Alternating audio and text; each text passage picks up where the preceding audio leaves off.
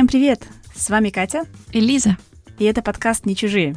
Каждые две недели мы будем встречаться с вами и говорить о том, как это быть русским и жить в другой стране, о забавных случаях в эмиграции, о разных культурах, о сложностях адаптации, да и в целом о том, как проживать эту жизнь осознанно и здорово, где бы ты ни был. Да, здорово, это важная, важная пометка. А еще мы будем приглашать очень классных, интересных экспертов, которым есть, конечно же, что рассказать. Но для начала, наверное, надо представиться. В конце концов, это наш первый выпуск. Меня зовут Катя, и я уже пять лет как переехала во Францию. До этого мне повезло пожить несколько месяцев в Штатах, и я очень люблю путешествовать. Собственно, это самая главная информация обо мне, которую стоит знать. А во Францию я переехала сама по своей воле, по своему желанию поучиться и получить новый опыт. Никто меня не заставлял, никакие обстоятельства меня не принуждали. Поэтому я буду рассуждать с точки зрения такой сильной и независимой женщины, как я себя считаю. И, соответственно, ну, адаптация все равно мне далась непросто, но об этом, обо всем мы поговорим чуть позже. Лиза, а ты? Я тоже люблю путешествовать и э, много путешествовала одна, э, то есть находила друзей там за границей где-нибудь, встречалась и заставляла этих людей рассказывать об их странах какие-то особенности. Потом я жила э, год в Италии по волонтерской визе. Там я встретила своего будущего мужа, и благодаря нему через некоторое время жила во Франции три месяца в Бордо. А сейчас я приехала в Японию, с тех пор прошло уже месяцев девять, наверное, и теперь я здесь. Это первый мой опыт вообще в Японии, в Азии. До этого никогда здесь не была, но обстоятельства, а именно любовь, брак, вот, вынудили меня приехать сюда. Я на самом деле э, мечтала о Японии, это было очень-очень давно, и с тех пор я больше никогда не думала, что я буду здесь жить, и внезапно здесь оказалась, и сейчас вот пытаюсь понять, что вообще из себя представляет Азия, конкретно Япония, как здесь жить. Э, вот такая у меня история. А знаешь, о чем я хотела именно сегодня поговорить? Такой интересный момент а, лично для меня, что больше всего русской я себя ощущаю именно за границей. То есть, например, до первого своего путешествия в Италию, вернее, не до первого, а вот до первого раза, когда я там жила целый год, я никогда не задумывалась, а что вообще значит быть русской. Хотя я родилась в многонациональном городе, это Оренбург, он находится на границе с Казахстаном, Башкортостаном, Татарстаном. То есть в моем городе не только русские жили, э, но и многие другие национальности, но я никогда не думала, вот что конкретно делает вот лично меня русской. А когда я переехала в Италию и столкнулась там с людьми вообще другой культуры, у которых там другое прошлое было, другие праздники, я впервые начала ощущать вот эту разницу между собой и людьми из другой страны. И это вот такой интересный момент, который я хотела обсудить с тобой. Было ли у тебя когда-нибудь возникало такое чувство? Слушай, да, хороший э, подняла эту тему. И да, конечно же, возникало, но вот я об этом думала, когда я об этом думаю, э, получается, что это не что-то конкретное, например, что делать мне вот так вот эта вещь, делать мне русская, а какую-то совокупность каких-то моментов. Например, именно первый раз мне пришла такая мысль, когда я познакомилась с семьей молодого человека, Матьё, с которым мы уже живем вместе 4 года. И когда он меня привел в семью знакомиться с родителями, во время э, всего моего нахождения я начала замечать какие-то моменты, о которых я, кстати, им сразу же и говорила, когда ты только-только такой свежий иммигрант, и я, например, всем говорю, а вы знаете, у нас, а у вас, а у нас вот это по-другому, вот это по-другому. Например, момент, когда я столкнулась, э, когда я им рассказывала, что, что я, да, заплатила за свои права водительские, что их очень шокировало, а для нас это было абсолютно нормально, то есть я сдавала на права, я умею водить, никого не собью, если встретимся. Но вот именно финальный экзамен я оплатила.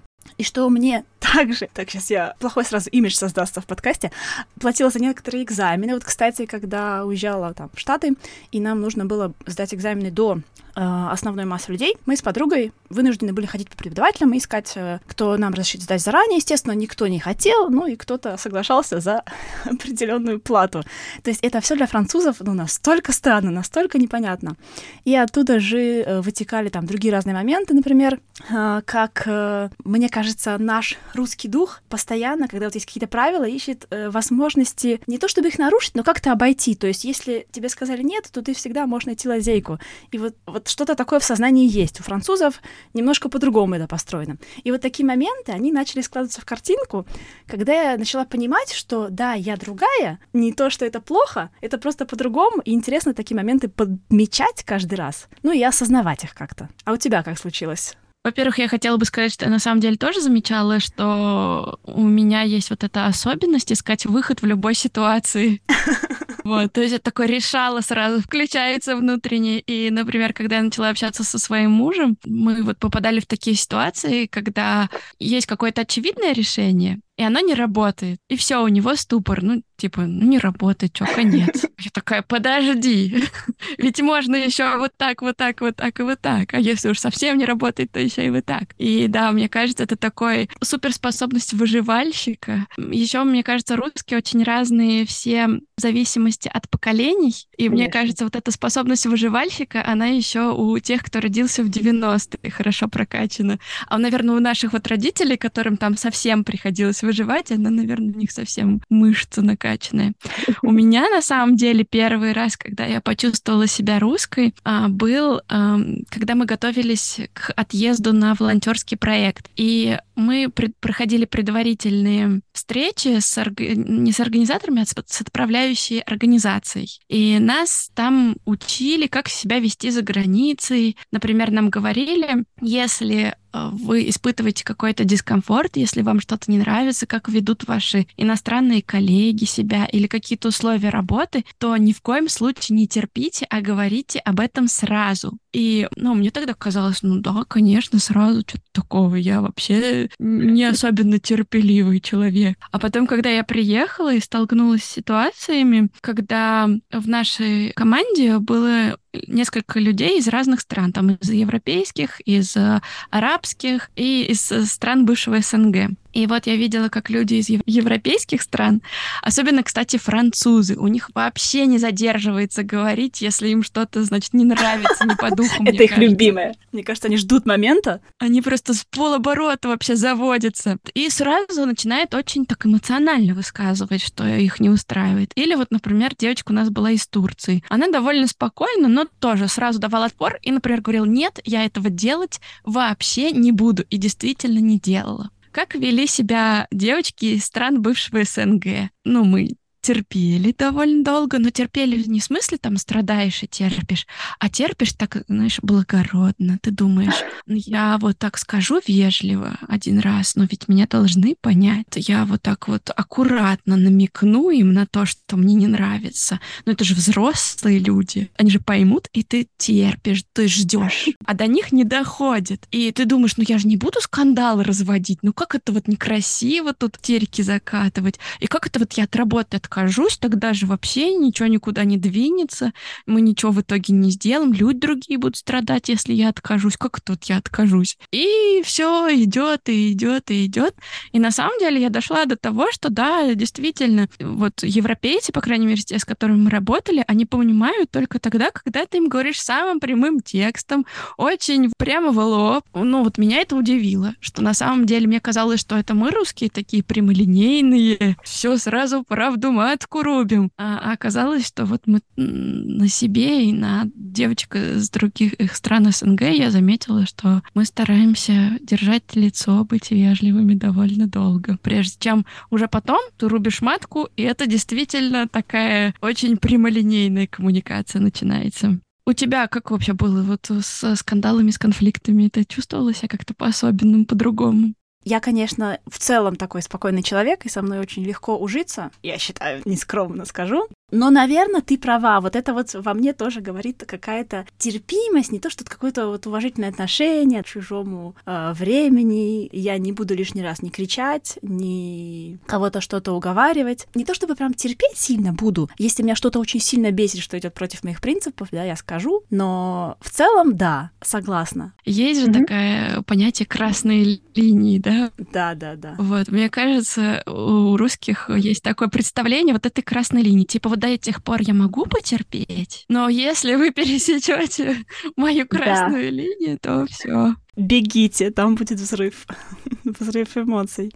Да, так что я согласна. Действительно, ты себя не сравнив, вот как ты рассказала, не увидев, как себя ведут другие люди, ну, этого и не осознаешь. Потому что, находясь в обществе таких же, ну, как ты можешь осознать? Все такие же, одинаковые. Я вроде бы тоже одинаковый. Да, и вот то, что я чуть ранее сказала, да, про подвох, отчасти, наверное, пошло из какой-то нашей культуры, что у европейцев э, было сытое детство, юность, да, в 90-е, они не понимают, а у нас всю историю кто-то нас обманывал, что-то все время менялось постоянно, ты только начинал хорошо жить, тебе хоп, по почкам. И вот выработалась эта привычка что-то как-то искать, обходить, э, находить способ выжить даже в самой ужасной ситуации. И, кстати, оттуда же и, наверное, пошло уважение к старшим. Что ты по этому поводу думаешь? Про 90-е еще хочу добавить, ну и про вот этот вот подвох. Я недавно смотрела передачу про культурный код, там рассказывал один исследователь, и он сказал, что а, на русских а, очень сильно повлияло то, что у нас и погода такая, ну климат такой суровый, суровый, и природа иногда довольно суровая, половодье какое-нибудь, которое затапливает дофига земли, или какая-нибудь грязь, непроходимые болота какие-нибудь.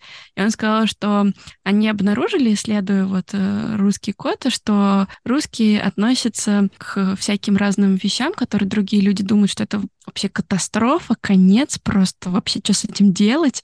Вот, русские относятся к этому как, ну, блин, ну да, как-то надо с этим жить, что продолжаем. И тоже вот ищут э, разные решения. Мне кажется, вот это тоже отсюда пошло, что выживальщиками мы стали, может быть, даже и раньше 90-х. Это вот еще, наверное, испокон веков наши предки, когда там какая-нибудь зима суровая, минус 40, вот у тебя подходит к концу твоя провизия, которую ты с лета накопил, и тебе надо как-то выжить, и ты приходится как-то думать, что-то вот искать решение. А про уважение к старшим моему координатору вот в Италии, ему было 68 лет. И мы на самом деле часто конфликтовали. Но многие вещи он довольно говорил э, резко, а я многие вещи старалась ему доносить более мягко, потому что вот меня учили, что старших надо уважать, что старшим там нельзя грубить. И какое-то вот у меня лично, я не знаю, как у тебя, у меня до сих пор остается ощущение, вот что по сравнению с э, людьми более старшего возраста, я все-таки, ну, младшая. То есть такое есть позиция такого младшего. И я постоянно пыталась с ним общаться вот именно с этой позиции, то есть уважительно, как-то помягче к нему относиться. Но он меня не воспринимал из-за из этого, мне кажется. И закончилось тем, что мне пришлось э, в каком-то конфликте высказать ему все довольно прямо и грубо. А он сказал, о боже, наконец-то я понял вообще, что тебя это задело. Слушай, да мне кажется, ты как раз удачно в Японию переехала, нет? Там тоже уважение к старшим. Но в Японии, мне кажется, еще сильнее в этом смысле.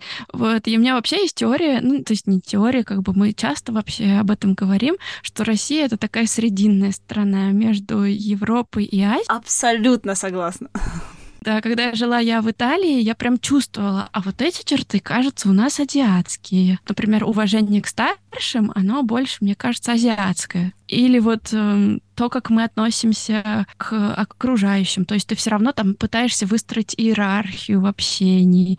Э, например, у американцев, я знаю, у них такое более, как это называют, горизонтальное общение, что вот на равных они пытаются. У скандинавов тоже такое. А да. я вот э, не знаю, как все остальные, может, есть где-то русские люди, которые так не делают, но у меня э, постоянно в голове выстраивается иерархия, и я занимаю в этой иерархии какое-то место. А у японцев, например, например, когда я переехала, это все еще более усугубленные. То есть у них иерархия гораздо жестче. И в плане а, возраста, то есть у них сразу, например, в компании, допустим, в, в Италии мы общались с другими японцами, и они были младше моего мужа. И у него прям сразу в голове э, это все простраивалось, как он должен с ними общаться, что он может себе позволить в общении с ними, что нет, что они не могут позволить. Например, там один парень э, какие-то замечания начал э, отмачивать в адрес моего мужа, и ага. он такой, что-то он как-то берега попутал. Я как бы старше, он не должен со мной так говорить. И в то же время он, например, всегда помнил, что я там должен заботиться о младших, там, если у них какие-то проблемы, я должен помочь им решить эти проблемы. У меня, кстати, это тоже есть. Я вот когда встречаю кого-то младше, я всегда думаю, ну, как более опытная, я должна позаботиться.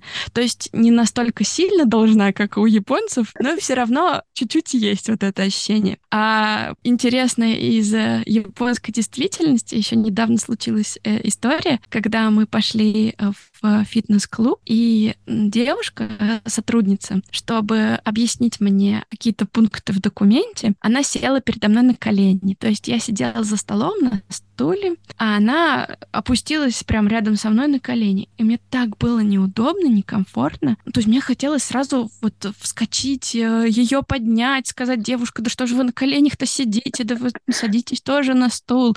Или рядом с ней опуститься, в конце концов. Но вот это вот иерархия, да, тоже. Показушная, да, именно такая. Да, перед тобой на коленях сидит, это было для меня мега дискомфортно. И когда mm-hmm. я начала думать, раскручивать это, а почему вот мне было настолько дискомфортно, что не так, time. Я в своих рассуждениях пришла к тому, что у меня бабушка, она была прям такая ярая коммунистка. И она мне все время рассказывала, что трудящийся — это вот рабочий класс, он более важный, чем все, надо к ним относиться уважительно. И, в общем, я от нее впитала вот эти вот идеи. И просто когда я начала говорить со своим мужем, я говорю, а могу я ей сказать, просто чтобы она села-то рядом со мной? Он говорит, не-не, не трогай это, это вот наша традиция, так пусть сидит где хочет. Мы типа выражаем тебе так свое уважение и почтение. И у них, например, в Японии а, есть даже специальные формы в языке, кейга называется, которые они используют при общении именно с клиентами и, там, например, с начальством. И это формы, где ты либо возвышаешь во много раз над собой э, собеседника, либо специально принижаешь. Типа, я там презренный человек, э, хочу попросить вас. И вот это мне максимально непонятно. И я поняла, что это вот у меня от бабушки-коммунистки в наследство досталось. Еще мне, например, про императора, потому что мой муж мне тут почти сразу сказал, типа, вот что хочешь говори, а про императора плохой никогда не смей говорить, потому что император — это там наше солнце, бог вообще, самый главный человек. А император хоть он как хороший человек, или про него только хорошее известно, просто ничего плохого не известно, поэтому и не сказать. Ну, тут мы можем углубиться сильно в историю Японии. Это если кто-то считает, что японцы очень миролюбивые, милые люди, э, я вам советую почитать про то, что они творили во времена Второй мировой войны. Императорская семья очевидным образом несла за это ответственность, но в Японии не принято считать, что император может э, как-то быть в чем-то виноватым, потому что у них до окончания Второй мировой войны а, считалось вообще, что император это сын Господа Бога. Да, и только вот э, когда э, они проиграли в войне, император сказал, что нет, я обычный человек, как и вы. Но так как это все относительно недавно, да, происходит. Понятное дело, что современные японцы, молодые японцы, они не с таким же благоговением относятся к императору, как вот даже хотя бы а, во времена Второй мировой войны, но по-прежнему какие-то вот эти остатки э, есть. Там, например, раз в год устраивается прием в императорском дворце, в другое время туда нельзя попасть, там живет император, нельзя. Это тоже для меня интересная концепция, потому что мы, например, в Зимний дворец пожалуйста, это музей. В усадьбу каких-нибудь Юсуповых 10 раз, пожалуйста, ходи. Слушай, да даже вот пример, я буквально на днях вернулась из Дубая, и в Дубае мы ходили в резиденцию президента Арабских Эмиратов, и меня потом все спрашивают, а как, там же президент, как вы туда ходили? Я говорю, ну, ходили тогда, когда он там не работал, то есть он там, это рабочая резиденция, не, не, не жилье его. Да, ходили, гуляли, по какие-то залы закрыты, какие-то открыты, но ты можешь погулять за определенную плату, и все нормально. Это будет к слову, и я скажу, ну, я не знаю, как сейчас, но, по крайней мере, до ковидных времен э, можно было в Кремль на такую экскурсию записаться, и там такие шикарные залы. Я прям мечтала записаться, я потом забыла об этом, сейчас вспомнила и думаю, когда вот поеду весной в Россию, надо, короче, записаться и сходить на экскурсию тоже. А да, а здесь да, как да. бы один раз, один раз в год по записи, и это прием у императора. Ты мне, ну как бы это интересно, весело, и пока просто слушаешь. А когда вот сталкиваешься с таким вот, как у меня муж сказал, ни в коем случае ничего не говори плохого про императора, для меня это тоже непонятно. Но вот интересно, получается, это как-то с детства их же воспитывают, и какие-то вот установки в голове закрепляются. У нас, получается, таких установок тоже есть, поэтому мы себя и ощущаем русскими. Ну вот, например, а, размышляя над установками, я заметила, особенно девушкам, что вот мы, когда если садимся кудато на какой-то металл или что-то холодное, что вот обязательно хочется что-то подложить, какую-то подстилку, потому что там иначе отморозишь себе попу, еще какие-нибудь органы. А, например, я с, с Матьё, с молодым человеком или там с какими-то друзьями, они вообще не заморачиваются. То есть на ступеньки сели вместе, в университетах везде сидят на ступеньках, едят, что хотят, делают, и вообще даже никто об этом не думает. Такая мелочь, но все равно, а вот я не могу, вот прям мне притит. Хочется все время что-то подложить. Да, я тебя очень понимаю, потому что э, когда я вот жила в Италии, я столкнулась с тем, что все лавки каменные, понимаешь? Я такая, где деревянные лавки, на которых хотя бы не так холодно сидеть? А все вокруг каменное. И я такая, как на этом сидеть-то зимой? Они у них там что, организм по-другому работает? Э, у них там мозоль какая-то на попе, как у верблюдов, которая позволяет им там все защитить? Или что? И меня, во-первых, это поражало, да, я старалась нигде не сидеть зимой. И второе, что когда я видела, как европейцы садятся просто на тротуар или там, например, в автобусе на ступеньки прям на пол могут сесть, это было для меня так дико, а у меня еще вся семья врачебная, и для меня это вдвойне дико. Я такая, там же микробы, там же грязь. И меня итальянцы убеждали, что какая здесь грязь? Ну, видишь, здесь нет уже мусор. Слушай, ну вот, кстати, об этом, мне кажется, отчасти от того, что улицы, не будем говорить обо всех городах, но в целом чище. Например, здесь я хожу везде в кроссовках, просто потому что вот такой грязи, вот такого отсутствия там ямы, каких-то дорог, как я ходила там в Калининграде, нету. И зимой вот это вот месиво, перемешанная грязь, снег, вода, то есть тут такого нету, то есть ты не заносишь как бы грязь. И туда же про обувь, то есть что дома ходят в обуви спокойно, я тут тоже ругаюсь. Мача, ботинки забыл снять, сними ботинки. А он все возмущается, что я его заставляю снимать ботинки. Да, я хочу вот что сказать. Приезжал Ю ко мне в Россию, а это был ноябрь. Ну, как бы ноябрь — это вообще самый неудачный месяц для посещения России. Вот. А он приезжает и говорит, у вас так пыльно, гляди, на машинах столько пыли, я даже на лице пыль чувствую. А, при этом Нижний Новгород в последнее время довольно чистый город. Там нету, чтобы вот там мусор какой-то валялся. Ну, по крайней мере, где я хожу и где я водила Ю, там не было никакого мусора, там мели каждый день улицы, все было чисто. Москва, да, тоже, который вылизывают, особенно в центре, тоже. И, и все вроде заложено камнем, как европейские города. Откуда берется пыль? Это для меня вообще большая магия. Я сначала думала, может быть, там типа открытая земля, но в Европе европейских городах, вот здесь вот в Токио тоже есть парки с открытой землей, а пыли не так много. Откуда у нас в России берется пыль? Это какая-то магия. А про ботинки тоже, знаешь, э, мне кажется, тоже то, что меня заставляет чувствовать русской. В Италии, когда мы жили, э, опять же говорю, что были люди из разных стран. И вот у нас э, испанец, он сначала ходил все время в ботинках, а я из России, девочка из Азербайджана и девочка из Армении, мы такие, боже, что ты делаешь? А, из Турции тоже, то есть у нас как бы большинство было. Мы такие, что ты делаешь? Зачем ты ходишь в ботинках? Какое кощунство? Давайте разуваться вот у входа. И мы, в общем, принудили всех разуваться у входа. Но мне кажется, в чем существенная разница? Во-первых, э, в Европе очень часто на полах плитка кафельная, а она холодная. Угу, да-да. И ладно, летом это даже приятно, что она прохладная, а зимой это очень неприятно, что она холодная. И второй момент, что в России есть центральное отопление, которое как бы шпарит так, что даже иногда форочку хочется открыть. А в Европе нет центрального отопления. И, например, вот этот вот испанец, который у нас ходил, он привык жить в холодных помещениях, и поэтому, mm-hmm. возможно, как бы для него не снимать обувь, это такой способ как бы жить более комфортно. То есть ты ходишь просто в обуви, и тебе тепло, ты не ходишь там в носках, как мы-то привыкли в носках, да, там. Или босиком по ковру. С другой стороны, есть же тапочки и теплые носки. Ну, конечно, это не так, как в обуви, да, там подошва все равно не та. Даже оденешь ты тапочки, ты так не согреешься. Да, но вот у них вообще другое отношение к обуви, потому что я, знаешь, что еще вспомнила?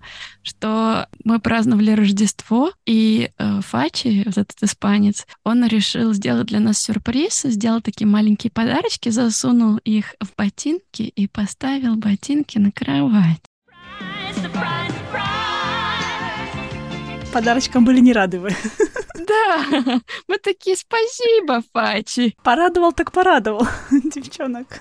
Слушай, ну, э, вспоминая вот про Италию, ты сейчас говорила, и во Франции, ну, Италия, Франция же рядышком, и культуры латинские снова перекликаются. Хотела сказать про еду, про еду, еду. Особенно про завтраки. Мне кажется, все, да даже приезжая в какие-то путешествия, не только там переезжая, сразу ты понимаешь, насколько э, отличаются привычки в еде. Например, вот с утра еда. Ты там привык какую-нибудь кашку есть, бутербродик, может, с сыром, с колбаской, яичницу, что-нибудь, омлетик. А во Франции то, что показывают по телевизору, то, что ты даже вот в отелях ешь какие-нибудь круассаны, и там еще, может быть, даже будут яйца, то это только для туристов. Французы такое не едят каждый день. Вообще есть даже шутка такая, знаешь, а, в интернете гуляла видео про то, что да, здравствуйте, там девушка приезжает, «А, можно вот французский завтрак, держите, и там и чашечка эспрессо, и сигаретка. Вот, это весь французский завтрак. Настоящий французский завтрак. И действительно, многие не едят утром вообще, то есть вот они пьют кофе, сигаретку, кто курит, а курят многие, и дальше побежал на работу. А вот японцев я помню. Я когда э, вот я в этом году вместе жила в Японии, и я жила в японской семье, с двумя детьми, и вот мне мама семьи, которая меня всего на два года старше, а, готовила завтрак, и каждый раз он был разный. Один раз это был суп, а другой раз это был вот этот анигири, да, э, с рисом, третий раз это был такой гамбургер. В общем, она все, что только не готовила. Но вот и у них тоже вот как-то принято еду есть на завтрак ту, которую я бы ела скорее на обед или даже на ужин. Да, вспоминая Италию, я помню, как я мучилась дико, потому что они едят на завтрак что-нибудь сладкое все время. Например, а, один из любимых завтраков моих итальянских коллег это был печенье с э, нутеллой, итальянцы обожают нутеллу, или там с каким-нибудь джемом, и что-нибудь там, чай или кофе. А, в... а мне хотелось действительно там какую-нибудь яичницу, кашу какую-нибудь, ну что-нибудь такое посъедобнее, посущественнее. И мы страдали вместе с э, турчанкой, потому что турецкие завтраки как раз они такие более сытные, вот там тоже овощи есть, немножко мяса, там яйца немножко, ну, короче, ближе к нашему представлению о завтраках. В Японии э, пора, ну, я на самом деле не знаю, потому что я вот только со своим мужем живу, и а он долго жил в Европе. Ага, он у тебя европезированный японец. Да, он ест на завтрак что-то разное, все время там, например, то йогурт с бананом, то еще что-то. Но из странного я заметила, что иногда для него нормально съесть, например, какой-нибудь суп на завтрак с чем-нибудь. И для меня это уже немножечко тумач. Я такая, это что, у нас обед? Какие мы, оказывается, капризные, правда, с завтраком? Ни сладости нам, ни суп. Вот нам, пожалуйста, что-нибудь среднее маленькие. Еще хотела сказать, что итальянцы э, верят, что нельзя пить молоко на ночь, например. Но лично мне э, всегда наоборот, когда в детстве, когда я не могла заснуть, э, бабушка наливала стакан теплого молока на ночь и считала, что ты так лучше крепче уснешь. Еще с медом, с медом. Да, и с медом, а с медом для горла еще полез. А еще оказалось, что русские очень много чая пьют. И, например, в Италии мне было тяжко из-за этого, потому что они редко в обычной жизни пьют чай. То есть ты приходишь, например, к ним и говоришь, а, даже в кафе, а, говоришь, а можно мне, пожалуйста, чая? Они такие, а что, у вас живот болит? Потому что мне кажется, что чай надо пить, когда живот болит. Особенно если ты попросил ромашкового чая. Все, ты почти мертв, надо что-то делать. Да. Но еще у них есть красивые такие кафе чайные, когда ты приходишь, а там у тебя там чай лист э, с разными позициями э, чая, и ты там выбираешь, и прям вот торжество какое-то пьешь эту чашечку чая. А для нас же чай это как там налил, заварил, и сидишь, пьешь стакан за стаканом. Пол-литровую чашку, да-да-да, себе налил. Обычно, или там чаевничать, например, когда к тебе подружки приходят, и вы там какие-нибудь маленькие конфетки, снеки покупаете, и чай пьете, конфеты едите, и болтаете жизни там часами. Про французов, кстати, ты мне подтвердишь сейчас или опровергнешь это. В общем, я слышала от своей подруги историю, как во Франции она попросила в гостях э, приготовить ей чая, и хозяева взяли стакан э, воды налили, холодный, э, положили туда пакетик чая, поставили все это в микроволновку и разогреваться поставили. И она говорит, и, и меня, говорит, аж всю передернуло, что это за гадостный чай получится такой. Ну, отчасти она права, Я что заметила, вот опять-таки по семье, французы пьют чай, но, во-первых, во французском языке есть два слова для того, чтобы сказать чай. Есть те, это означает чай черный или чай зеленый. И есть инфузион. Инфузион — это чай травяной. И я каждый раз ошибаюсь, потому что я такая, можно мне чая? Ну, того, амфизиум. Ну, то есть, когда я что-то хочу просить именно травяной чай, я говорю все равно слово чай. Он такой, это не чай, это амфизиум. Типа, не путай, дорогая. Травяной чай и простой чай. И далее, да, ты права, потому что французы очень много пьют кофе, как я уже говорила, и у них чаще всего даже нет чайника дома. То есть вот кофемашина может быть две, а чайника ноль. И поэтому, чтобы подогревать воду, они используют микроволновку. Единственное, конечно, я никогда не сталкивалась, чтобы чай пакетик клали до того, как поставить чай в микроволновку. Обычно ты греешь воду и потом кладешь пакетик, когда она уже горячая. Но да, такое случается. Даже вот сейчас у родителей, здесь я в доме нахожусь, у родителей молодого человека, у них есть чайник, но чай они все равно чаще греют в микроволновке. То есть это какая-то, вот, вот я не знаю, э, что-то такое, привычка. И, кстати, такая же штука э, в Штатах, я когда была, но это было уже очень давно, и там точно так же грели чай в микроволновке, я помню. Представь себе, как мы жили в Италии. Я со своей чайной культурной, девочка из Азербайджана и девочка из Турции, где тоже там большая чайная культура. Вот. Да. Мы были в шоке от того, что у нас нет чайника, мы не могли его нигде найти. И мы в итоге одну из кастрюль приспособили для кипячения воды. И дико радовались, когда, не помню уж кто из них, то ли турчанка, то ли азербайджанка, привезли из дома большую коробку такую с чаем, не с пакетиками, а именно с заваркой, мы варивали чай. Еще вот, кстати, продолжая тему еды, плавно перейдем к теме медицины и здоровья. Ну, вообще, вот в целом отношения к здоровью. Я от многих эмигрантов слышала здесь, во Франции, от наших э, русскоговорящих, как они были шокированы французской медициной. Вот, честно говоря, меня в этом смысле, я больше сторонник французской медицины, но не знаю, французилась ли я, или я была всегда такой, но если ты приходишь в больницу во Францию, и ты не умираешь, то тебе, скорее всего, пропишут какой-нибудь парацетамол, нет, там, сиропчик от кашля и отправят домой. Отдыхать, спать, набираться сил. У нас же, вот, возможно, это какая-то подозрительность сказывается, опять-таки, характера, что ты попросишь 25 миллионов анализов, обязательно провериться у других врачей, потом тебе еще, может быть, не устроит ответ врача, ты пойдешь к другому врачу и его мнение на всякий случай спросишь, а вдруг кто-то ошибся. И пока тебе, ну, не выпишут, что ты хочешь, ты живым с него не слезешь. С французскими врачами так не прокатывает, конечно. Можно сказать, да, вот у меня были какие-то случаи вот похожей болезни, и мне прописывали это, может быть, э, как-то вы пересмотрите свое решение, и тогда он, может быть, там подумает, э, да, возможно, почему бы нет. И если захочется, направить себя к другому врачу. Ну, то есть в целом здесь очень такое отношение к болезням. И даже детей, я знаю, э, у кого маленькие дети ходят в садик, в школу, если у тебя температура 37,5, в школу спокойно надо идти. Вот если 39-40, тогда оставайся дома. И с соплями идут в школу, и с температурой идут в школу, и никого это не напрягает. То есть это не причина вообще не ходить в школу и на работу. У нас многим иммигранты по этому поводу жалуются, я знаю, и ездят в Россию лечиться. На самом деле я заметила даже за собой, ну, во-первых, э, тема здоровья — это такая базовая тема безопасности.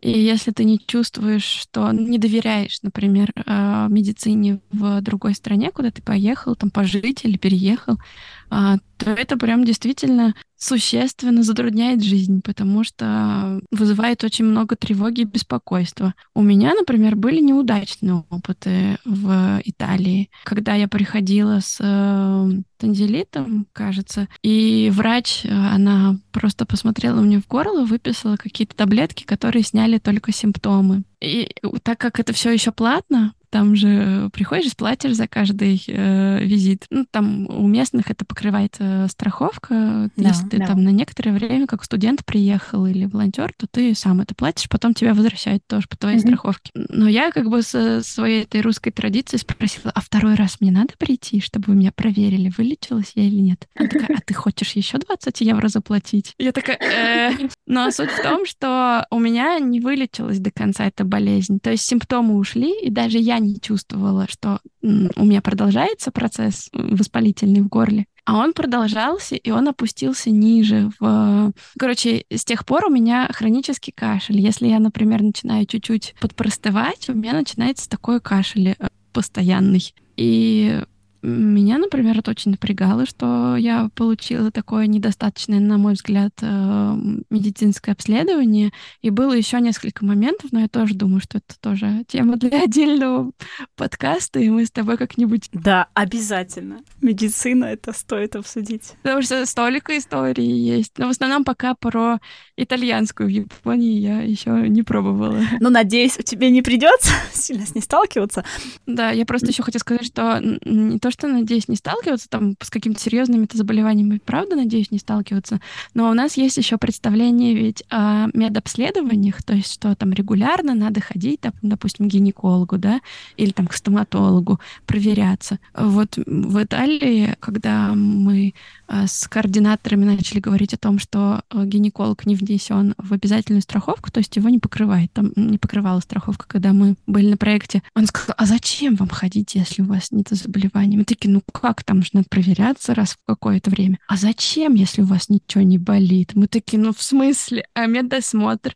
И я поняла, что, ну, видимо, здесь есть какая-то тоже какое-то различие в представлениях о том, что у нас есть представление, что у тебя должно быть какое-то регулярное обследование, а у них, видимо, представление о том, что идти, когда ты действительно заболел, плохо себя чувствуешь. Мне кажется, одно из самых больших отличий, прям потрясающе больших отличий, это праздники. Потому что есть два праздника, по крайней мере, которые сильно отличают э, нас, русских, от э, других любых э, народов, ну, кроме, наверное, стран СНГ. Я думаю, ты догадалась, наверное, что это Новый год, главнее, чем Рождество у нас, и это 9 мая. Я знаю, что у, даже в России у русских а, очень разное отношение к этому празднику. Но для меня, например, это прям важный праздник. А в Италии, в Японии, тем более, вот, а, во Франции празднуют вроде, да, 8 Ну, Слушай, в Италии тоже 8 мая, ну, что-то. 8 просто потому что, да, там я как раз узнавала из-за разницы во времени. В Москве уже было 9 мая, а в Европе было это ночью уже подписано было. А, еще 8 поэтому, собственно, 8 и празднуют. Но опять-таки празднуют так очень достаточно скромно. То есть все знают, что это праздник, но это не выходной абсолютно абсолютно рабочий день. И, ну, так, празднуют, какие-то, может быть, парадики небольшие проходят где-то, но достаточно скромно. Ну да, а у нас на 9 мая, конечно, это торжество, салюты, семейные застолья часто. Ну, у меня, например, в семье mm-hmm. так было, что мы там праздновали, особенно когда бабушки, дедушки были живы, мы непременно должны с ними отпраздновать, там, принести им цветов. Да, ходили мы на памятники, дарили цветочки, я, меня заставляли, заставляли, типа, Катя, иди дарить цветочек. То есть ты выискиваешь ветеранов такой, тик-тик-тик, где они? И подходишь к нему, даришь ему цветочек. Выход из зоны комфорта. И э, э, какие-то народные гуляния устраиваются, полевые кухни там открывают, там кто-то танцует, поет, эти военные песни, фильмы показывают. То есть у нас прям культура есть, празднование этого дня. И в Италии такого вообще нет. И у меня был, например, там момент, когда мы познакомились с русским э, парнем.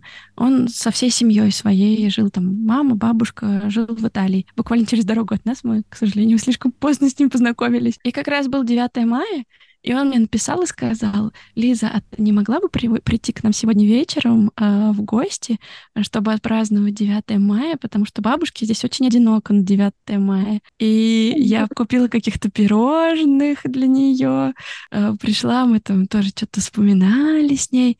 Но а, опять же, у всех разный опыт. Вот у меня, например, такой опыт, что пожилым людям э, нравится повспоминать, как вот, да, было тяжело, там вот они там вспоминают кого-то, там, может быть, кто-то погиб. То есть это, с одной стороны, праздник, а с другой стороны, большой день памяти. И мне немножко даже дискомфортно, когда я нахожусь в других странах в этот день. Вот, например, в этот раз я в Японии была на 9 мая. Вокруг происходит вообще обычная жизнь, обычный день, вот, а у меня там накатывает, типа, 9 мая. И вот ты про Новый год тоже упомянула. Ну, тут конечно, сыграло, мне кажется, коммунистическое прошлое, где не было Рождества, не все было запрещено, поэтому мы надо что-то же праздновать на Новый год, пере, пересели. Но предлагаю так как скоро Рождество и Новый год, давай мы поговорим об этом в следующем эпизоде. Вот прям более глубоко обсудим, как вообще происходит во Франции. Тут же Рождество, ну, Новый год тоже можно упомянуть. И в Японии, стране а, с абсолютно другими религиями, которые при этом празднуют немножко и Рождество, немножко и Новый год, ну так, по-своему. Да, с удовольствием. У меня вообще была всегда мечта отпраздновать Рождество в католической стране. А, и один раз у меня была такая возможность, вот как раз Фачи, этот испанский волонтер, пригласил нас э, в свою семью, к себе домой, праздновать Рождество. Так что мне тоже есть что рассказать э, на эту тему. Все так, попридержи, это будет интересно.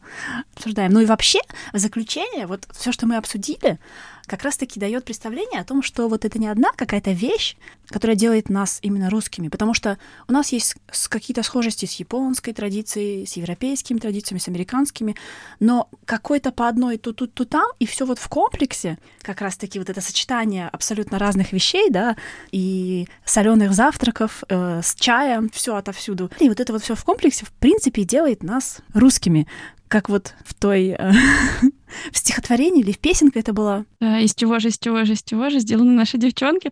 Да, да, да, да. И мальчишки, и девчонки, вот из чего же они сделаны. Сегодня как раз поговорили про то, что а, когда ты за границей живешь, да, отзеркаливание от других культур, оно позволяет тебе больше, острее почувствовать, а чем ты отличаешься, а что вот уникального есть в твоем опыте. Это вот непростые 90-е, коммунистическое прошлое, суровый климат, да, по чуть-чуть, по чуть-чуть собирается такой среднестатистический русский человек.